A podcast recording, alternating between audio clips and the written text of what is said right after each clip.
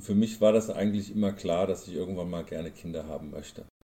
Weil ich irgendwie dieses Bedürfnis gar nicht befriedigen konnte, das äh, was er in dem Moment hatte. Und wusste, das kann ich auch nicht. Also da, da, da geht es halt nur, wenn ich quasi mit ihm äh, zu seiner Mama gehe.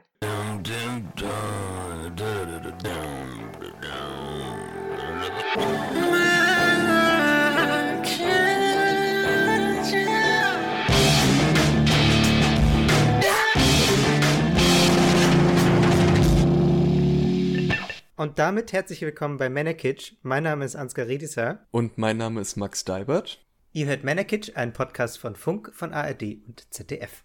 Na Max, hast du auch schon so Frühlingsgefühle? Ich habe wahnsinnige Frühlingsgefühle. Ich war zuletzt fast täglich auf dem Tempelhofer Feld und habe mir die schönen Menschen angeguckt, die da äh, Rollschuh fahren und so ganz breit grinsen und irgendwelche Hütchen überfahren oder hinfallen oder einfach wahnsinnig elegant aussehen und Spaß haben und so vor sich hin attraktiv sind. Und ich war da so mittendrin und bin einfach so gelaufen. Ich habe auch Frühlingsgefühle und zwar bin ich sehr in Love mit unserer aktuellen Folge, in der wir Väter eingeladen haben. Ja. Ich habe mich schon sehr lange auf diese Folge gefreut, denn ihr habt sie euch gewünscht bei Instagram und jetzt ist sie endlich da. Wir haben äh, gesprochen mit zwei Vätern. Ich kann euch ja mal den ersten vorstellen. Das ist äh, Axel. Der lebt in der Nähe von Darmstadt. Er ist 49 Jahre alt und hat, wie er selbst sagt, drei Söhne, eine Frau und einen Hund. Der zweite Vater ist Robert, der ist 26 und hat einen fast zwei Jahre alten Sohn, den er zusammen mit einem lesbischen Paar bekommen hat, also in einem Dreier-Team, wie er selbst sagt. Robert lebt inzwischen auch in, selbst in einer Beziehung mit einem Mann. Das ist also jetzt so fast schon ein Viererteam geworden. Und die alle zusammen leben in Leipzig. Da merkt man ja jetzt schon, wo vielleicht so ein bisschen der, ähm, nee, ich will gar nicht Konflikt sagen, aber wo doch zumindest die Unterschiede bei diesen beiden Vätern sind, weil wir haben einmal bei Axel so das sehr klassische Familienbild, Vater, Mutter, drei Söhne, und äh, bei Robert haben wir ein eher moderneres Familienbild, was mir zumindest auch noch nicht so oft untergekommen ist. Und dann würde ich sagen, dann springen wir doch mal gleich rein in die Folge. Viel Spaß mit dem Gespräch mit Axel und Robert. Wollt ihr euch einfach für unsere ZuhörerInnen schon mal vorstellen? Wer seid ihr denn so? Was macht ihr? Wo seid ihr gerade? Danke.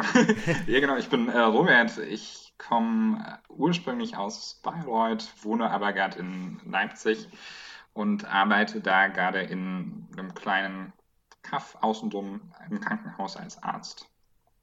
Cool. Ja, also ich bin Axel. Ähm, ich wohne in Großumstadt in der Nähe von Darmstadt, in der Nähe von Frankfurt. Bin 49 Jahre alt und bin auch ein Arzt, ein Pflanzenarzt. Ich bin nämlich Agraringenieur. Oh, okay, schon der erste Bonding-Moment hier, den wir erlebt haben. ihr seid ja heute eingeladen bei uns, weil ihr beide Väter seid. Und wir sprechen miteinander an einem Samstagnachmittag. Wie sieht denn so ein Familiensamstag, wenn es das bei euch gibt, wie sieht denn sowas aus?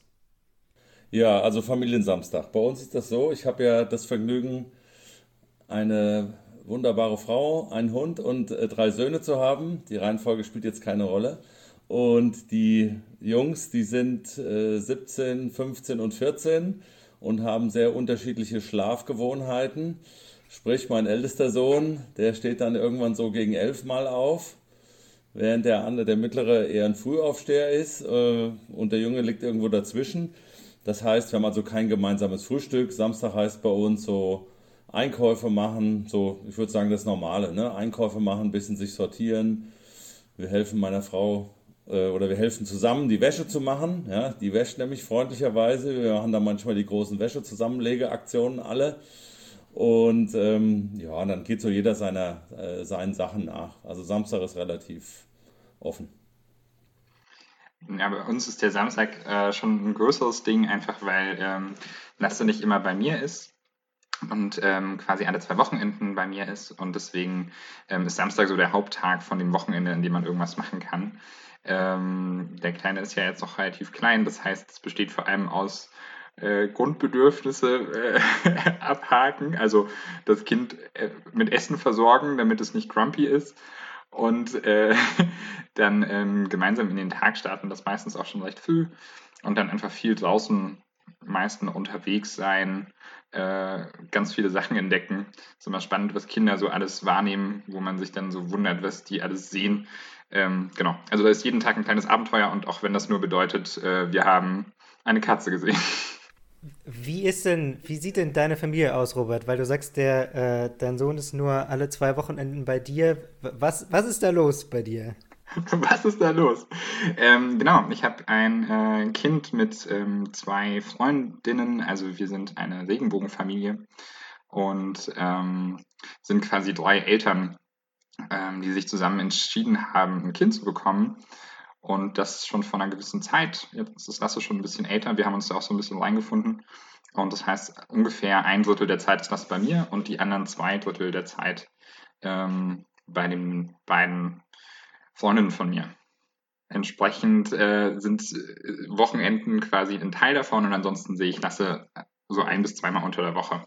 Habt ihr dann das Gefühl, dass es auch mit der Erziehung, wie sprecht ihr euch da ab? Ähm, erzieht ihr dann unterschiedlich oder gibt es da dann so einen gemeinsamen Konsens, so machen wir das jetzt alles gleich oder spielt Erziehung überhaupt schon eine Rolle, wenn das Kind erst zwei Jahre alt ist? Oder ist es eher noch so ein Abhängen halt? Also ich glaube, es spiel, spielt schon eine größere Rolle ähm, und wir sprechen uns da auf jeden Fall auch ab. Also wir haben eine sehr gut frequentierte Telegram-Gruppe, ähm, die durchaus auch mal mit Sprachnachrichten äh, zugebombt wird. Nee. Und ansonsten versuchen wir uns alle zwei Wochen Zeit zu nehmen, um irgendwie aktuelle Themen mal zu besprechen. Also was gerade wichtig ist, was irgendwie gerade bei dem Kleinen ansteht oder wenn wir merken, wenn wir merken, dass da irgendwas irgendwie im Argen ist oder so, dann kann man das da ansprechen. Oder wenn zwischen uns irgendwas ist, was vielleicht gerade ein bisschen schwieriger ist, dann wird es da auch besprochen. Wie war das bei dir, Axel? Du hast ja jetzt mittlerweile drei Söhne. Hast du das Gefühl, dass du jetzt den äh, Jüngsten anders erzogen hast als den Ältesten? Hat sich bei dir in deiner Erziehung irgendwas verändert? Es gibt doch auch immer so diese Witze, dass dann irgendwann dann so ab dem dritten Kind ist auch egal. Ja, also das ist, äh, das ist ein, das ist ein wirklich wahrer Aspekt, dass sich da was verändert. Ähm, der Frust von den Ältesten ist ja in der Regel, dass sie für die Sachen kämpfen müssen und die Jüngsten bekommen es dann einfach. Ein Stück weit ist das natürlich auch so, muss ich ganz klar sagen. Ähm, dass man da auch lernt einfach. Ja, ist ja ein langer Lernprozess. Man macht ja, man geht ja nicht vorher in die Lehre, bevor man Vater wird. Ja, äh, aber ähm, es ist dann tatsächlich so, ähm, dass Dinge dann durchlaufen und die Großen dann auch schon mal dastehen und sagen, ja wie, der darf jetzt schon. Äh, aber das durfte ich doch noch gar nicht. Ne? Stichwort, wann kriegt man sein erstes Handy und so weiter und so fort. Das ist so. Was wir aber, glaube ich, schon geschafft haben hier, ist, dass wir so gewisse Grundwerte ähm, ja, gleich hochhalten. Ja, also der kleine, der kleine, der ist ja auch nicht mehr klein, ne? Schuhgröße 47. Ja, größer als meine Füße. Größer als ich. Der darf auch nicht machen, was er will. Nee, das ist ganz klar. Aber man, man wird da anders. Man wird auch ein Stück gelassener natürlich. Ne? Und das sieht man schon ganz früh, wenn man die Kinder hat. Man hat nur zwei Hände. Ja, das heißt, ich kann äh, zwei Kinder, und bei uns sind die ja nur anderthalb Jahre auseinander jeweils, die kann ich festhalten. Ja, das heißt, der Fokus ist erstmal auch auf die Älteren, weil der Älteste macht es immer zuerst alles. Der Zweite äh, taumelt dem nach und dann kommt irgendwann der Dritte und äh, der hat einfach gelernt, auch für sich zu sorgen. Ja, der, der ist auch viel selbstständiger. Der, der, der macht einfach. Der fragt zweimal und wenn er keine Antwort kriegt, dann klettert er halt über den Zaun und geht zu seinem Freund. Und nach einer halben Stunde wundert man sich, wo der eigentlich abgeblieben ist. Aber er ist alles gut, ja. Und entsprechend behandelt man die dann schon auch ein bisschen anders. Der hat ein bisschen mehr äh, Freiräume, würde ich sagen. Ja. Und du meintest ja eben, dass man ja als Vater nicht in die Lehre geht. Äh, hättest du dir aber sowas gewünscht? Naja, ich sag mal so, ich, vielleicht habe ich doch so eine Art Lehre gemacht. Ich habe früher viel Jugendarbeit gemacht. Und das hilft natürlich unglaublich. Ja, wenn man also schon mal mit Kindern gearbeitet hat, also Kinder- und Jugendarbeit, ich habe so Kinderfreizeiten geleitet, da kriegt man schon ein ganz gutes Gefühl. Aber ein eigenes Kind ist natürlich nochmal was völlig anderes. Ja. Und was auf jeden Fall immer hilfreich ist, ist der Austausch mit anderen Eltern ja, oder auch mal mit anderen Vätern Und ich habe auch einen, einen, Freundeskreis, wo wir alle etwa ähnlich äh, in, in die Phase kamen, äh, wo, wo Kinder auftauchten. Und das ist ganz wichtig, dass man sich da austauscht und auch mal ganz offen und ehrlich miteinander ist. Und ja, auch sich mal zeigt, dass man erschöpft ist. Ja, weil man ist auch mal erschöpft. Definitiv. Ja, das ist ganz wichtig. Und das ist so ein bisschen wie Lehre, wenn du so willst. Ja. Ich weiß nicht, wie das bei dir ist, Robert. Naja, ich, wurde davor auch, ich bin ja irgendwie relativ jung Vater geworden, hieß es zumindest. Wenn ich so an meine Eltern zurückdenke, die waren, glaube ich, noch jünger. Also ähm, so dramatisch kann es nicht gewesen sein. Aber ich wurde auch immer gefragt, ob ich denn denke, dass ich schon bereit bin, äh, ein, ein Elternteil zu werden. Die Antwort war immer nein. also ich habe eigentlich immer gesagt, ich bin definitiv nicht bereit. Ich glaube aber auch, der Punkt kommt nicht. Also äh, was ist, wann ist man denn bereit für so ein kleines Würstchen äh, Verantwortung oder zu übernehmen und äh, sich zum, zu kümmern. Da kann man, glaube ich, ganz lange darauf warten, weil man ja gar nicht weiß, auf was man sich einlässt und wie dann dieses kleine Wesen ist und was das für Bedürfnisse hat. Ähm, ist bei jedem kleinen Mensch irgendwie anders und deswegen, ja, nee, ich habe mich am Anfang nicht bereit gefühlt, aber man wächst dann doch recht schnell in, in so eine Rolle rein und dann klappt es auch ganz gut. Ähm, ich habe, wenn, wenn, wenn, ihr euch jetzt hier schon so ver, verbrüdert, äh, ich habe hier, hab hier in meinem Skript ähm, einen, einen Punkt mit Bonding Moments, falls es kuscheliger werden soll, und einen, Pro, oh. einen Punkt mit äh, provokantere Fragen, falls es weniger kuschelig werden soll. Ich gehe mal zu den provokanteren Fragen. ihr habt ja, ihr habt ja beide, beide stabile Jobs, ihr habt äh, beide äh, einen Doktortitel oder so fast einen Doktortitel, wie das eben in Medizin immer ist. Ähm, und ihr habt schon beide euren Stammhalter gezeugt. Ihr seid ja eigentlich die perfekten Patriarchen, oder? Ich würde ich würd dem auf jeden Fall widersprechen. Ähm, gerne mit so einem Drei-Eltern-Konstrukt ähm, ist das, glaube ich, alles andere als patriarchisch organisiert. Im Sinne, dass wir versuchen, super viel miteinander zu kommunizieren und gemeinschaftlich Entscheidungen zu treffen.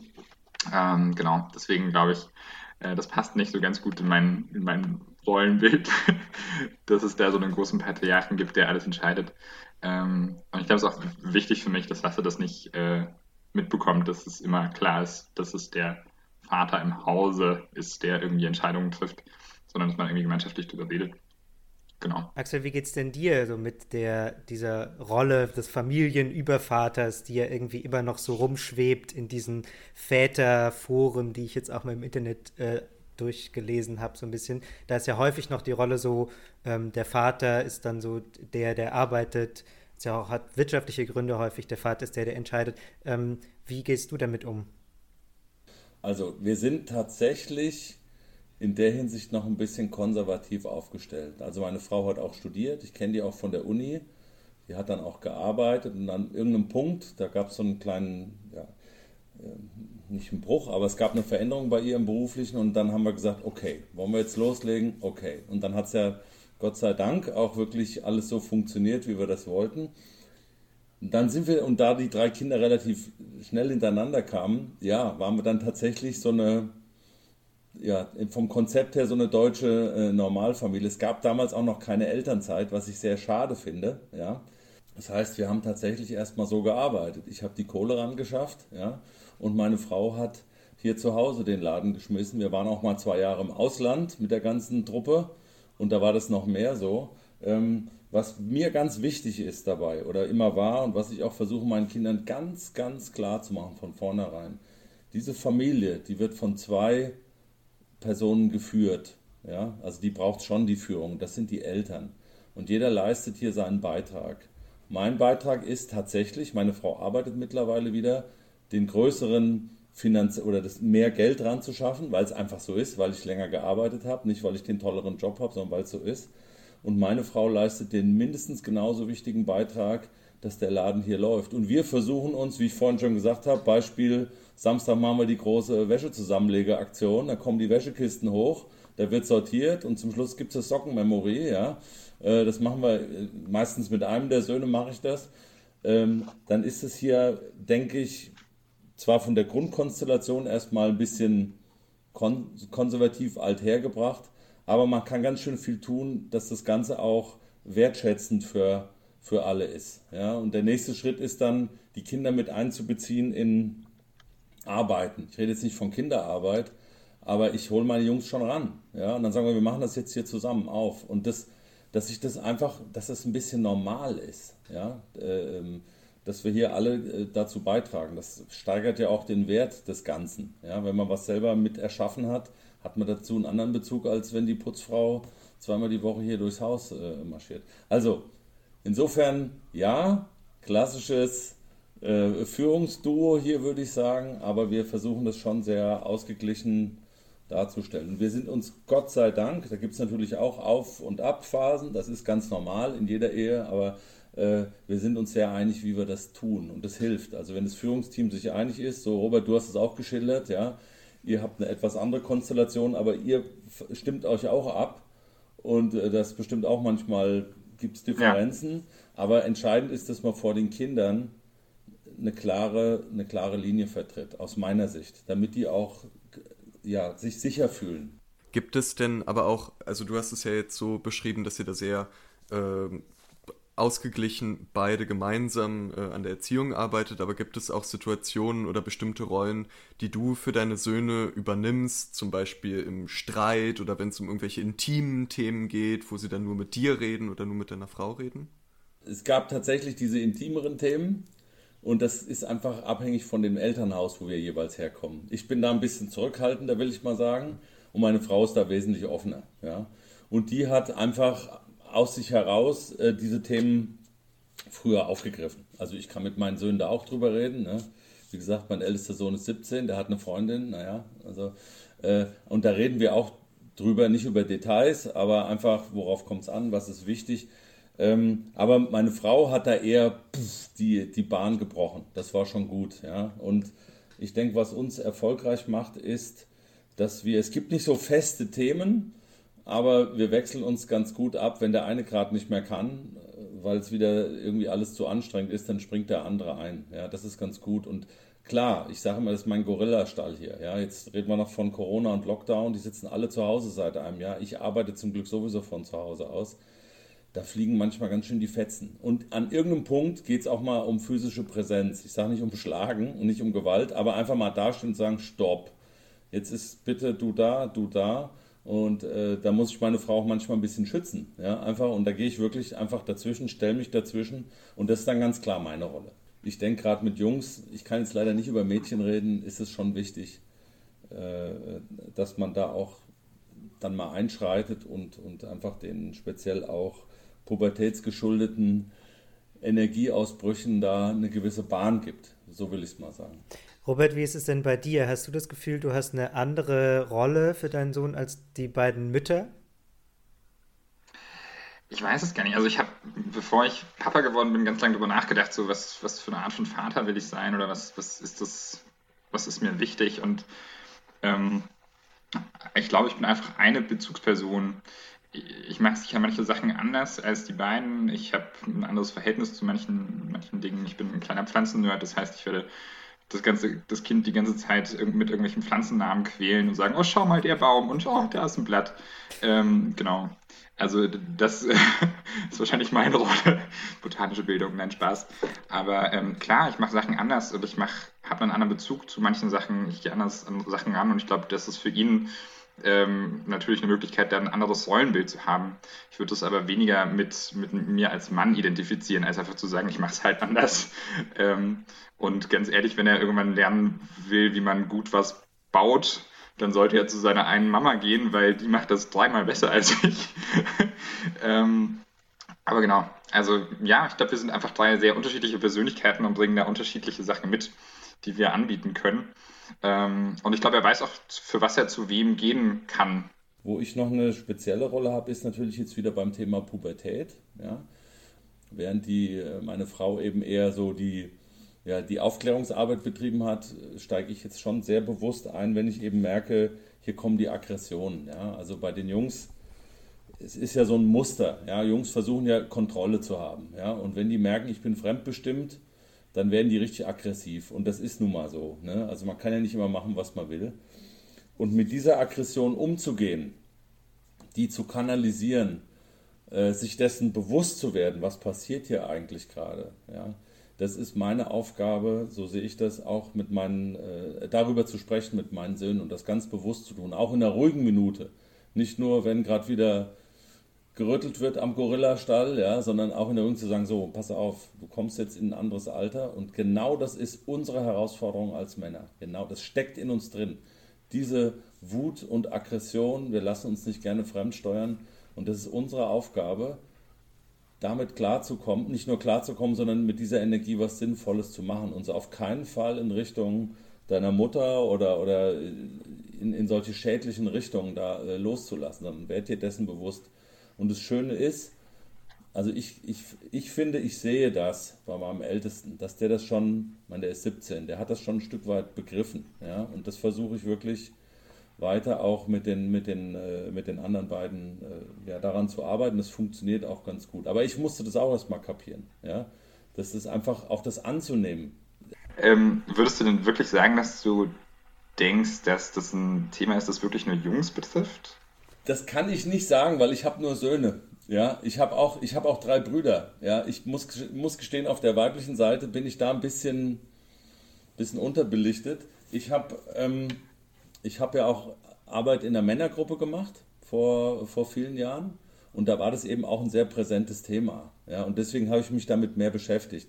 Das kann gut sein, dass es in der Frauen, dass es unter Frauen genauso rauskommt. Da bin ich einfach, muss ich gestehen, nicht so bewandert und meine, klar, meine Frau, die ist auch mal sauer und, und das gibt es mit Sicherheit auch. Aber ich habe das halt für mich so erkannt, daran will ich, da will ich gerne meinen Söhnen was mitgeben. Ja, dass sie da einfach besonders achtsam sind, aufmerksam sind. Ja, ich, und ich schließe das nicht aus, Robert, dass das bei Frauen auch so ist.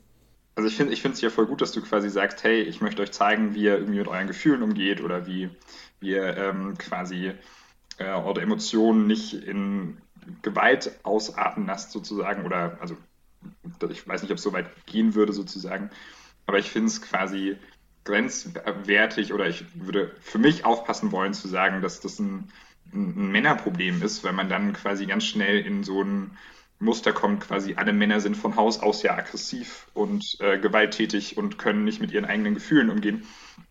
Und ich glaube, das würde ich zumindest für mich, äh, also ich bin sicher auch mal aggressiv auf jeden Fall, aber ich glaube, das würde ich so in meiner Wahrnehmung gar nicht unterschreiben können, dass, dass, dass das bei, also dass es ein Männerproblem ist, sondern ich glaube einfach, dass Menschen generell sich manchmal schwer tun, damit ihre Gefühle irgendwie zu, zu äußern und sie irgendwie gut zu kanalisieren.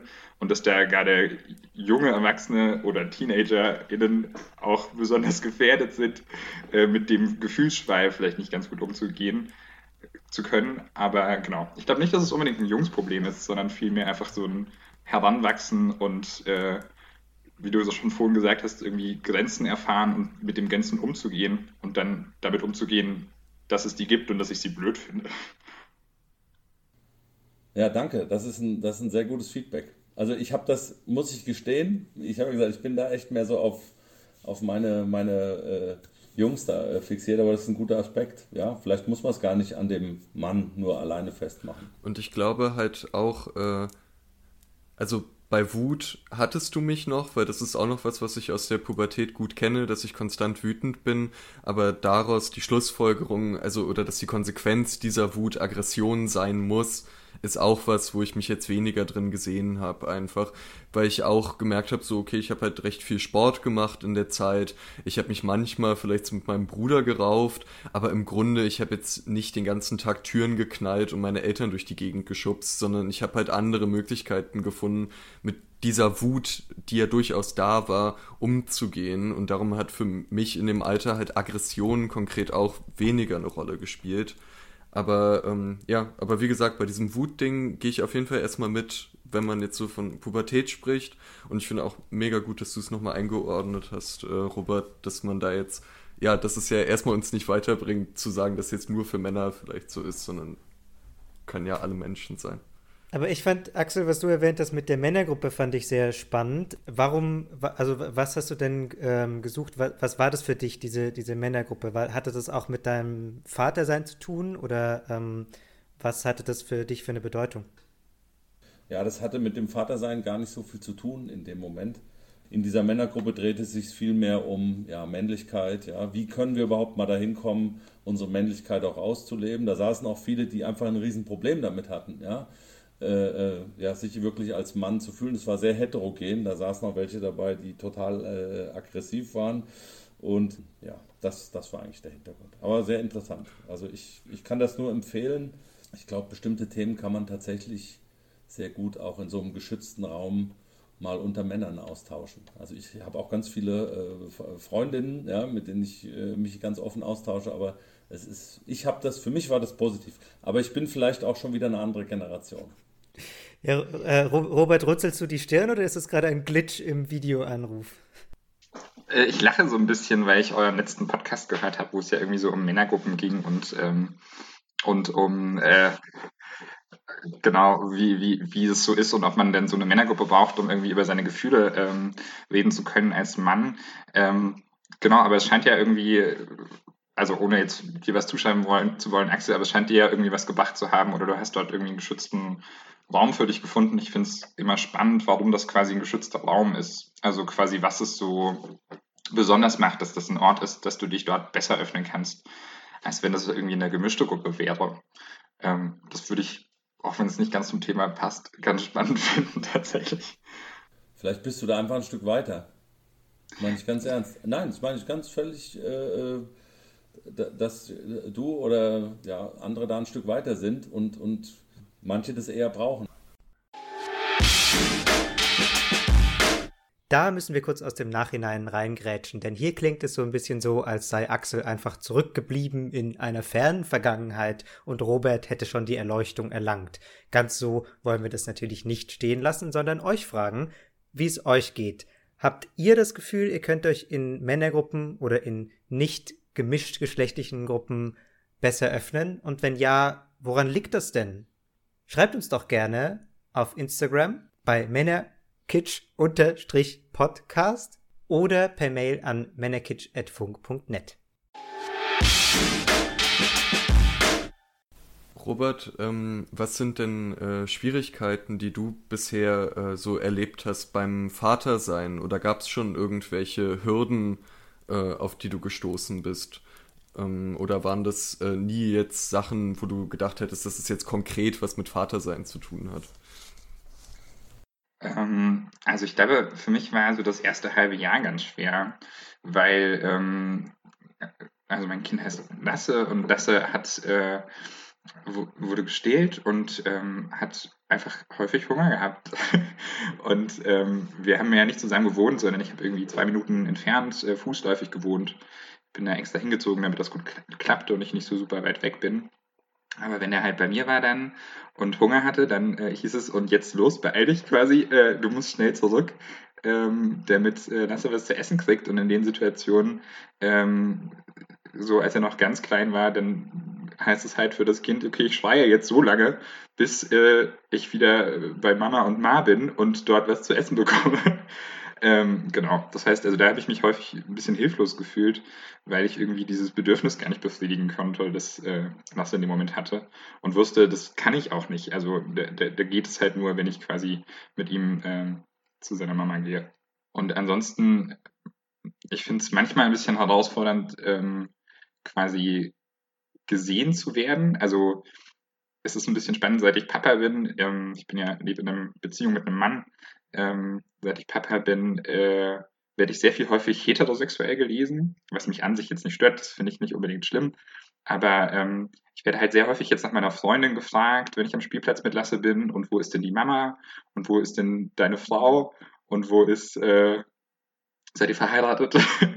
und ähm, genau, also da ist so ein bisschen, so ein bisschen Identität, ähm, die davor, das war für mich davor nicht wichtig, aber jetzt ist es so ein bisschen putzig geworden, wenn man ähm, auf Sachen angesprochen wird, weil das halt in der äh, heteronormativen Welt ganz häufig so ist, dass da halt eine Partnerin und eine Frau dazu ist. Und die Leute meinen das auf gar keinen Fall böse, aber man kommt da ganz häufig in eine komische Situation, wo man sich dann immer entscheiden muss, erkläre ich jetzt, wie das läuft oder lasse ich das einfach sein, weil es überhaupt gar nicht wichtig ist. Vielleicht haken wir da gleich ein, äh, um einmal kurz darauf einzugehen. Also es, es der Familienalltag, ne? Ähm, also Axel, ich habe gesehen, du hast äh, gegrinst, als es äh, darum ging, dass die kleinen Kinder irgendwie dann äh, schreien und zur Mama wollen und so. Also solche, solche Erfahrungen teilen ja irgendwie, glaube ich, alle Familien, auch so der Familienalltag. Also es gibt, gibt ja gerade diese großen Fälle, die vom Bundesverfassungsgericht äh, verhandelt werden aus der No-Adoption-Kampagne, die sich dagegen wehren, dass äh, in einem verheirateten Paar, wo, der, wo ein Mann und eine Frau zusammenleben, wird ähm, das ein Kind, was die Frau bekommt, sofort, äh, da wird sofort der Mann als Vater eingetragen, egal ob er der biologische Vater ist oder nicht. Wenn zwei Frauen ein Kind bekommen, ähm, müssten die, so, auch wenn sie verheiratet sind, durch eine ziemlich langwierige und aufwendige Stiefkindadoption. Das heißt, es ist irgendwie rechtlich alles noch nicht so ganz abgebildet und erst recht nicht in so einer Dreierkonstellation wie deiner. Wie sieht das aus bei euch? Genau. Also das Problem in Deutschland oder auch in den meisten, eigentlich in allen europäischen äh, Ländern ist, dass eine Mehrelternschaft gar nicht möglich ist. Also ich könnte gar nicht rechtlich gleichberechtigt mit allen zwei, äh, mit, also wir könnten nicht alle drei Eltern sein vor dem Gesetz. Ähm, das geht tatsächlich in Kanada, soweit ich das weiß, ist das möglich, aber bei uns eben nicht. In unserer Konstellation ist es jetzt so, dass ich mir das Sorgerecht mit ähm, einer der beiden Teile sozusagen, und das heißt automatisch, dass ähm, ähm, eine der beiden Mütter quasi kein Sorgerecht und auch ähm, quasi keinen Rechtsanspruch hat. Wir haben zwar so ein Papier aufgesetzt und haben da auch reingeschrieben, dass wir das alles gewährleisten wollen und dass wir gleichberechtigt sind. Aber wenn man das wollte und wenn es zu einem großen Streit käme, dann hätte das vor Gericht keinen Halt, weil quasi ähm, Vereinbarungen, die man für ähm, Kinder trifft oder für Sorgerecht, in dem Fall quasi äh, immer nichtig zu machen sind. Also das ist nicht das ist nicht erlaubt, darüber quasi äh, einen Vertrag zu schließen. Der ist dann nicht gültig, den kannst du einfach aufheben. Das ist also quasi nette Geste, aber im schlimmsten Fall hilft es der Person nicht. Wir versuchen das quasi mit ganz vielen ähm, quasi Bescheinigungen und so zu klären. Das heißt, wenn, wenn Lasse irgendwo in einer Institution ist, jetzt, wie zum Beispiel jetzt bei der Tagesmama, dann gibt es da halt einen Zettel, dass, äh, dass die Person, die momentan nicht das Sorgerecht hat, einfach auch alle Rechte hat und dass es da einmal von uns unterschieden steht. Aber es ist natürlich immer was, was wir quasi ausgeben. Das heißt, da gibt es schon ein Machtgefälle, das ganz schön blöd ist und das wir leider rechtlich halt nicht lösen können. Genau, also wenn, ähm, wenn unsere ZuhörerInnen das interessiert, dann könnt ihr die No-Adoption-Kampagne googeln. Wir verlinken euch auch das nochmal äh, in der Podcast-Beschreibung. Ich glaube, Axel, von dir würde ich gern wissen, ob das Vatersein was an deinem Selbstbild verändert hat. Fühlst du dich dadurch, dass du Vater bist, anders als Mensch, anders als Mann? Hat das irgendwas mit dir gemacht? Ja, ich denke schon. Ähm, ich meine, das ist ja kein Spaziergang. Ja, das ist was ganz Schönes, aber es ist echt kein Spaziergang. Äh, und wenn sie dann alle mal beieinander sitzen, das sind so Momente, ich würde sagen, es sind so Momente.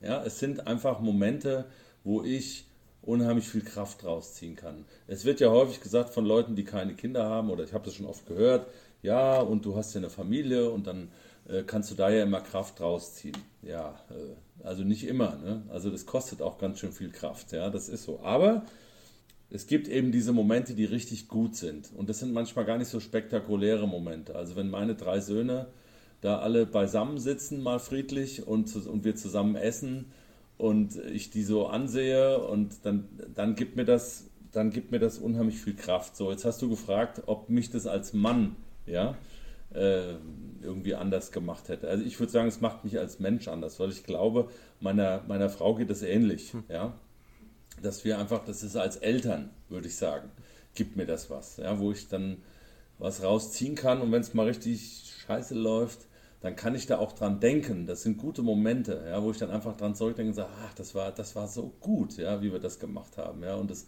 das ist sehr sinngebend dann einfach auch in dem Moment, wenn du siehst, dass das funktioniert. Ist ja bei weitem nicht immer so, muss ich immer dazu sagen, ja, wir sind weit davon entfernt, dass immer alles nur toll wäre, aber es sind diese Momente, und ähm, die machen mich, glaube ich, schon zu einem anderen Menschen. Also nicht von schwarz auf weiß, aber die geben mir einfach Kraft. Ja, da kann ich dann dran zurückdenken und sagen, okay, das ist gut. Ja, und ähm, ja, das, das denke ich schon. Und ja, ähm, man muss natürlich, oder ich sage mir, pass auf, dass du also ich nicht dann auch manchmal überheblich rüberkomme. Ja? Also wir jetzt mit drei Kindern, ja, und dann kommt irgendjemand, hat ein Kind und sagt, ah, das ist ein Kind und wir können gar nicht, dann denke ich so, ja, also, ne? Aber das ist auch nicht okay, weil es, äh, da muss man aufpassen. Ja? Und das kann was mit einem machen. Ja, dass man sagt, ich, ja, ich habe hier drei und wir schaffen das und äh, alle anderen mit einem, die sollen jetzt mal sich nicht so anstellen. Das ist falsch. Ja, weil für jeden, der in der Situation ist, und das weiß ich ja auch noch, als wir unser erstes Kind haben, das ist, da steigt die Komplexität exponentiell. Und wenn das zweite kommt, gerade nochmal. Ja.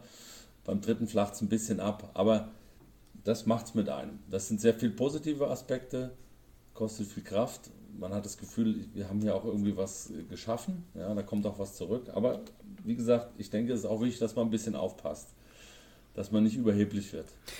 Wenn uns jetzt Leute hören, die so vielleicht so Anfang 20 sind oder ähm, noch ein bisschen jünger oder ein bisschen älter und die überlegen, Vater oder Eltern zu werden, was glaubst du, welche Fragen sollte man sich stellen, bevor man das entscheidet? Ähm, Habe ich, hab ich einen verlässlichen Partner? Würde ich sagen. Ja? Also ich, ich rede überhaupt nicht gegen Alleinerziehende, um Gottes Willen. Ja? Es gibt bestimmt ganz viele tolle, also das, das ist so das Erste, woran ich jetzt denke hier ohne meine Frau, oh Gott, ja, also und ich, ich vermute mal, die würde was ähnliches sagen, weil wir ein gutes Team sind einfach, ja. Also da würde ich schon gucken, weil ich glaube, wenn alles an einem hängt, hm, aber ein Partner kann ja auch, was weiß ich, Freunde sein oder, oder Eltern, die noch da sind oder, oder sonst wer oder jemand, ne. Aber ich glaube, alleine Kinder großzuziehen, ganz alleine ist echt sehr schwer. Und wenn ich die Wahl habe, dann, wenn ich an der Stelle wäre, dann würde ich vielleicht sagen, ich, ich warte noch ein bisschen. Gerade wenn ich noch jung bin und sage, vielleicht kommt ja noch, kommt noch der richtige Partner, wer auch immer das ist. Ja, also das, das halte ich für wichtig. Das Materielle ist, glaube ich, also klar, wenn man natürlich nur noch, äh, wenn man dann wirklich am Existenzminimum kratzt und sich nur noch Sorgen um Geld macht, ist natürlich nicht gut. Ja, also würde ich vielleicht auch sagen, ja, guck, dass du vielleicht so ein bisschen in geregelten Bahnen bist. Auf der anderen Seite. Also wenn man einen Podcast bei Funk hat zum Beispiel, zum Beispiel dann ja. lieber. Nein, aber ich, ich glaube, äh, da ergibt sich einfach auch viel.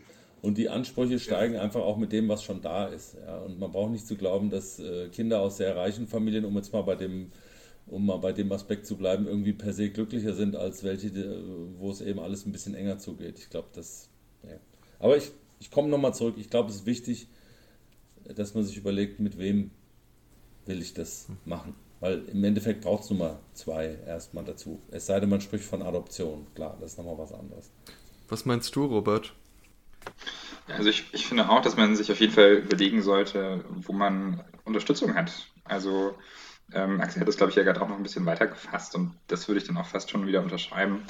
Ähm, ich glaube, ich würde es jetzt nicht auf einen Lebenspartner abhängig machen. Ich habe es tatsächlich auch ohne Partner damals gestartet, aber halt in einem Team sozusagen mit äh, zwei anderen Personen.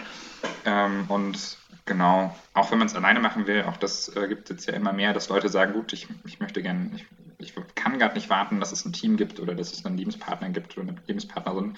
Ähm, ich fange das alleine an, das Projekt. Dann zumindest zu überlegen, habe ich irgendjemanden, der mich so unterstützen kann und ähm, der mir mal in den Momenten, wo man selber nur schreiend aus dem Zimmer rennen will, den ich anrufen kann und dem ich sagen kann, ich will gerade dieses Kind irgendwo hinstecken und einfach nur wegrennen. Was mache ich? Und die Person dann einfach sagt, okay, nimm dir jetzt eine Tasse Tee, lass dein Kind zwei Minuten einfach mal da sitzen, es wird es überleben und komm selber klar. Und ich glaube, das ist ganz wertvoll, wenn man jemanden hat, der einem das sagen kann. Und ansonsten fände ich es, glaube ich, noch wichtig zu sagen, ähm, ist man für sich bereit, quasi sein Leben zu verändern. Weil ich glaube, das ist schon, das ist schon ein krasser Einschnitt, den man, den man sich bewusst machen muss, dass es irgendwie super viele Freiheiten, die man davor hatte, vielleicht nicht mehr so geben wird. Oder dass man sie sich zumindest schaffen muss. Und dass man dann auch einfach sehr viel Zeit ähm, für jemand anderen verantwortlich ist. Und ich glaube, das ist so eine wichtige Frage, die man für sich klären muss. Will ich das, will ich das nicht? Und auch mal in sich hineinzuhören, will ich das wirklich, weil ich das will? Oder will ich das, weil alle denken, ich sollte das wollen? Ähm, weil ich glaube, es immer noch einen ganz großen Druck gibt bei ganz vielen Menschen, die denken, damit ich ein erfülltes Leben habe, brauche ich Kinder. Ähm, und für mich stimmt das. Ich liebe mein Kind. Ich bin sehr glücklich, dass es ihn gibt. Und es macht mich auch sehr glücklich. Aber ich glaube, wenn man für sich selber sagt, nee, ich will einfach keine Kinder, dann ist es voll okay. Und da sollte man sich, glaube ich, davor überlegen, weil wenn das Kind einmal da ist und man merkt es dann, ist es für das Kind richtig blöd. Und äh, Robert, wann wusstest du denn dann, dass du ein Kind willst und dass du eben, ne, alles, was du gesagt hast, die Freiheiten aufgeben?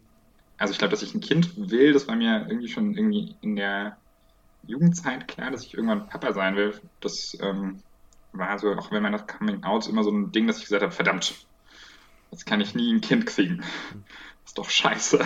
Ich will eine Familie, ich will äh, äh so, so einen kleinen, kleinen Menschen aufwachsen sehen.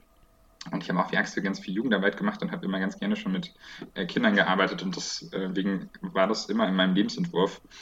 Und ähm, genau, dann war ich, als ich mich geoutet habe, ähm, erstmal ziemlich traurig, nicht weil ich jetzt irgendwie schwul war, sondern weil ich dachte, ich kann keine Kinder kriegen.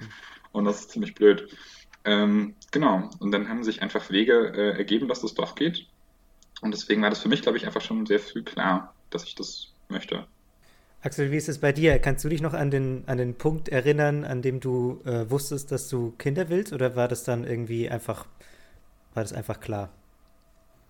Für mich war das eigentlich immer klar, dass ich irgendwann mal gerne Kinder haben möchte. Ich habe ja gesagt, ich habe auch Kinder- und Jugendarbeit gemacht und das, das habe ich einfach immer gerne gemacht. Ja, ich bin auch ein, ja, ich sage vom Typ her ein Verantwortungsnehmer, was nicht immer positiv ist, ja, wo man auch mit umgehen muss, dass man sich nicht zu viel selbst aufbürdet oder anderen die Verantwortung entreißt, ja. Ähm, äh, aber aus der, aus der Warte her, ja, war, ich, war das für mich schon immer, immer klar. Ich meine, also ich habe, ja, ähm, ich habe auch eine Erkrankung gehabt und ähm, also ich hatte Hodenkrebs bevor ich die Kinder hatte. Und ich habe das alles gut geschafft und ich bin gesund. Und ähm, ja, das, dann haben natürlich Kinder, die dann da sitzen, nochmal eine ganz andere Dimension. Das merkt ihr auch, dass, hm. was das mit mir macht hier. Ne? Und insofern, äh, ich bin einfach da dankbar, ja. Auch wenn es manchmal scheiße ist und wenn es anstrengend ist. Ne? Also ich will hier nicht immer nur sagen, alles ist toll. Das ist, aber ich bin da wahnsinnig dankbar, ne, dass das alles so funktioniert hat. Und dass ich da meinem, meinem, meinem Wunsch eben auch nachgehen konnte.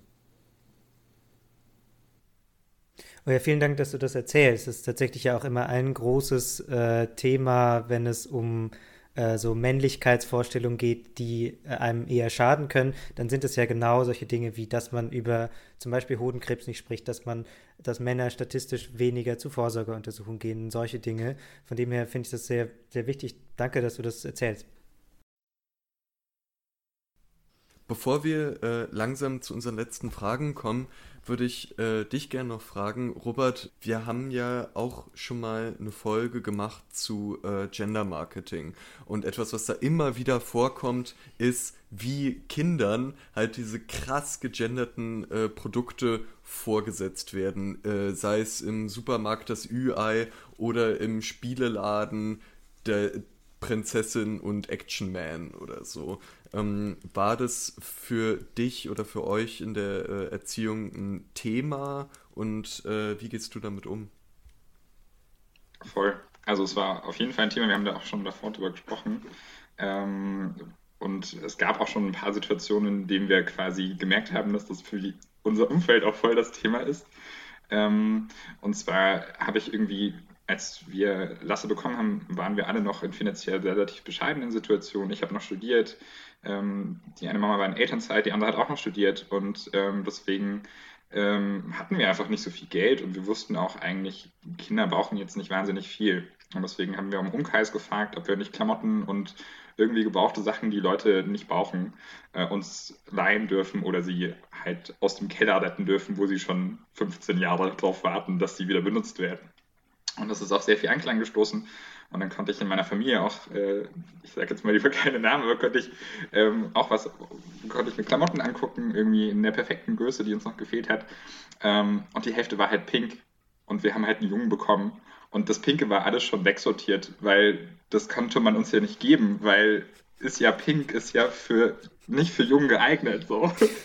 Und dann bin ich halt zu dem pinken Stapel und habe die Hälfte mitgenommen. Einfach aus Prinzip. ähm, genau, also ja, das war, es war ein Thema für mein Umfeld und ähm, Lasse hat häufiger Herzchen, Stumpfhosen an und auch mal äh, was, das vielleicht eher quasi als äh, für kleine Mädchen gelabelt wäre.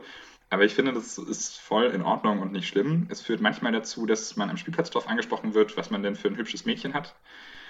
Dann sage ich auch immer, das ist ein Junge, ähm, was Leute dann noch mehr irritiert ähm, und sie halt sagen, was? Aber der hat doch diese Strumpfhose an. Und überhaupt, wo ist ähm, deine Frau? Genau. Ja, überhaupt, wo ist meine Frau? Aber ähm, nee, genau. Ähm, also wir achten da schon darauf, dass, dass das jetzt nicht so ein super krasses Thema ist. Ähm, tatsächlich ist es so, dass Lasse halt einfach aktuell Bagger liebt. Das heißt, er hat halt auch eine Stumpfhose mit Baggern drauf und findet er halt gut. Hat er aber halt nicht bekommen, weil er jetzt ein Junge ist und alle Junge mit Baggern spielen müssen und äh, keine Ahnung, Bob der Baumeister sein sollen, sondern weil er halt Bagger super findet. Und wenn er halt Prinzessinnen cool findet, dann kaufe ich dem auch ein Prinzessinnenkleid. Also, wenn es einen Anlass dazu gibt.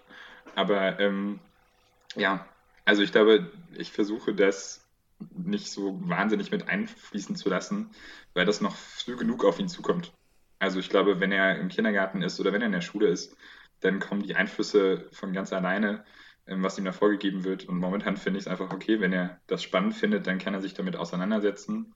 Und wenn er was blöd findet, dann muss er das auch nicht anziehen. Also ja. Axel, das wird ja in der Pubertät wahrscheinlich bei, äh, bei Söhnen oder generell bei Kindern nochmal ein ganz anderes Thema. Hattest du schon mal irgendwie das Gefühl, du musst ähm, oder du willst deine Söhne irgendwie vor so ähm, irgendwie entweder, entweder ein äh, bestimmtes Männerbild, Männerbild mitgeben oder sie ein bisschen vielleicht ähm, wieder schützen von anderen Erwartungen, die es so gibt an junge Männer?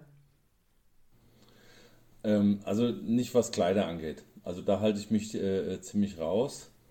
Ähm, Voll, ich glaube, die Frage war jetzt auch nicht, ob du deinen Söhnen schon mal pinke Strumpfhosen angezogen nee, hast, aber sondern ob es äh, bestimmte äh, Männerbilder gibt, äh, zum Beispiel, von denen du ähm, äh, versucht hast, sie zu beschützen oder wo du gemerkt hast, so damit kannst du nichts anfangen in deiner Erziehung oder so. Ja, genau.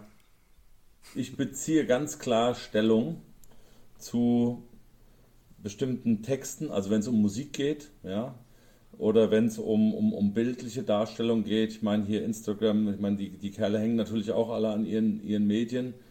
Und wenn da irgendwelche Sachen hochkommen, wo ich denke, also frauenverachtend, äh, hier auch queer äh, verachtend oder was, da steige ich ein. Da sage ich, Leute, ich habe nichts gegen einen bunten Musikgeschmack. Also wir hören hier auch viel Musik. Aber sowas geht einfach überhaupt gar nicht. Ja? Äh, solche Texte, das funktioniert nicht. Das ist auch nicht lustig. Das ist einfach total daneben. Also da steige ich sehr klar ein. Ähm, das Entscheidende ist natürlich, dass ich es vorlebe. Und das versuche ich schon. Ja? Also ich versuche das. Klingt mir natürlich auch nicht immer.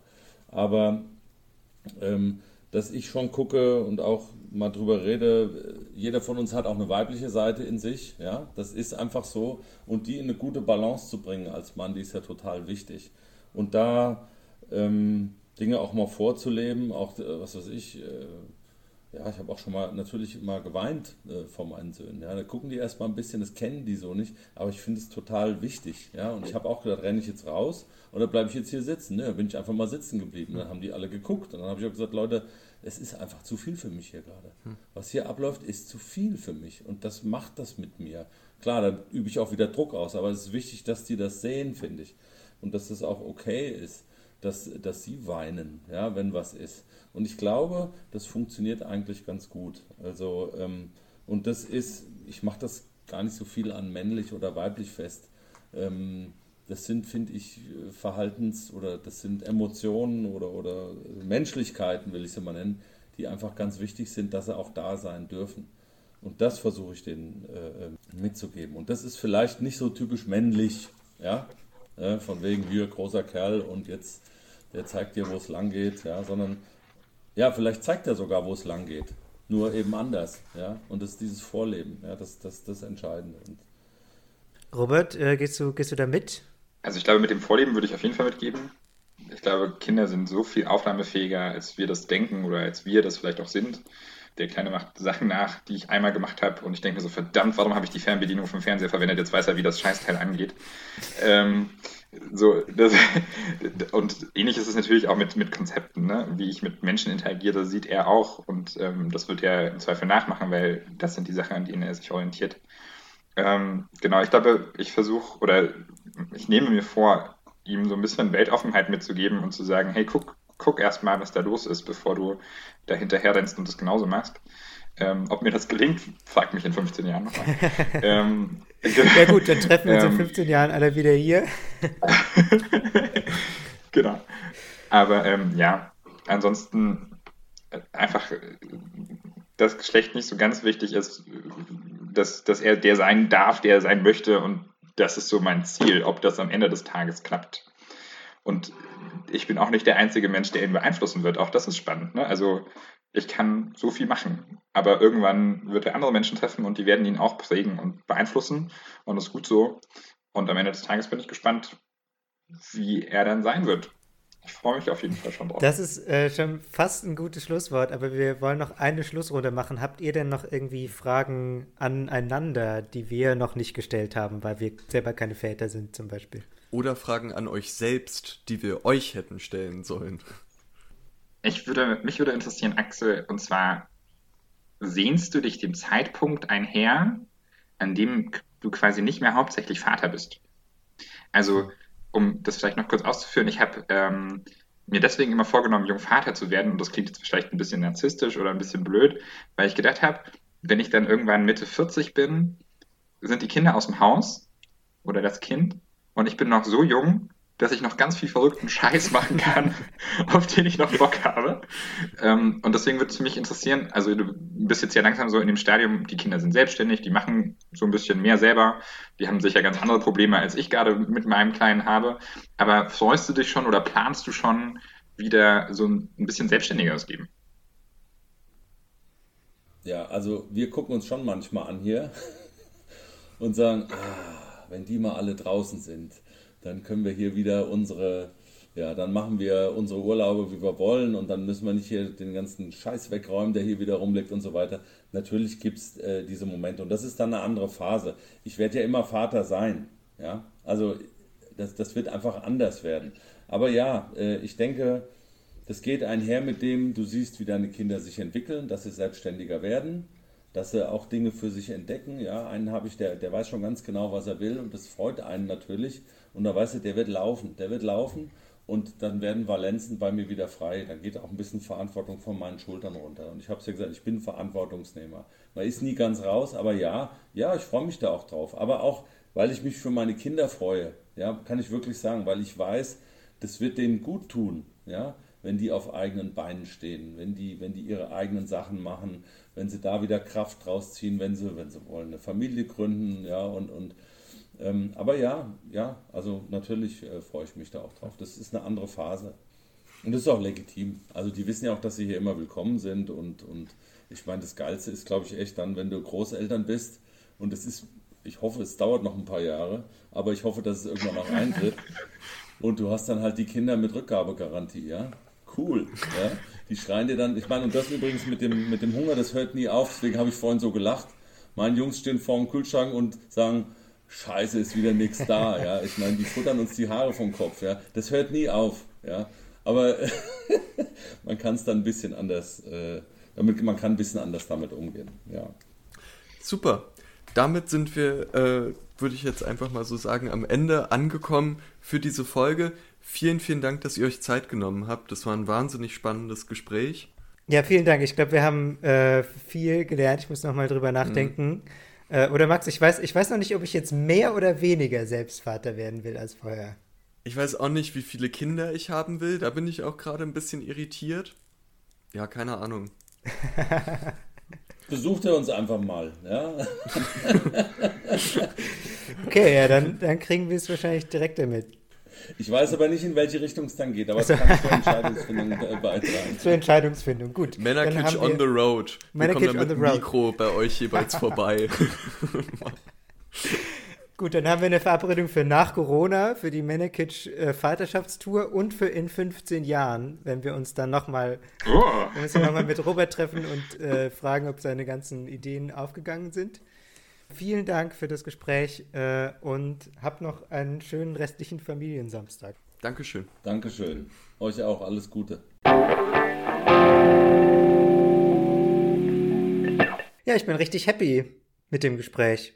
Voll. Axel und Robert kannten sich ja auch vorher gar nicht, aber haben sich irgendwie, finde ich, in dem Gespräch auch sehr schön kennengelernt. Das fand ich sehr, ähm, das hat mich irgendwie sehr reingezogen. Ich wollte den beiden auch einfach gerne zuhören, wie sie sich unterhalten. Ich fand auch schön, dass es so viele so sehr warme Momente gibt, weil man einfach gemerkt hat, es ist, macht doch einfach Spaß, Eltern zuzuhören, die über ihre Kinder reden, weil es dann irgendwie in den allerbesten Fällen dann ja ganz viel um Liebe geht und das finde ich, hat man in dem Gespräch auch gemerkt, dass es den beiden um Menschen geht, die sie äh, lieben. Und das ist irgendwie schön und es macht so eine warme Stimmung und sorgt für warme Geschichten. Gleichzeitig aber haben wir es auch äh, geschafft zu gucken, wo sind hier Unterschiede, wo sehen die beiden Sachen unterschiedlich in der Erziehung oder in ihren Lebensentwürfen. Und das war auch interessant, ja. Schreibt uns doch gerne, wie es euch ging mit dem Gespräch. Wollt ihr jetzt Eltern werden sofort oder hat euch das eher abgeschreckt vom Elternwerden? Habt ihr Männerrollen bei euren Vätern gesehen, die ihr entweder weitergeben oder gerade nicht weitergeben wollt an eure Kinder? Schreibt uns gerne auf Instagram oder an männerkitsch.funk.net. Männerkitsch ist ein Podcast von Funk, von ARD und ZDF. Macht's gut!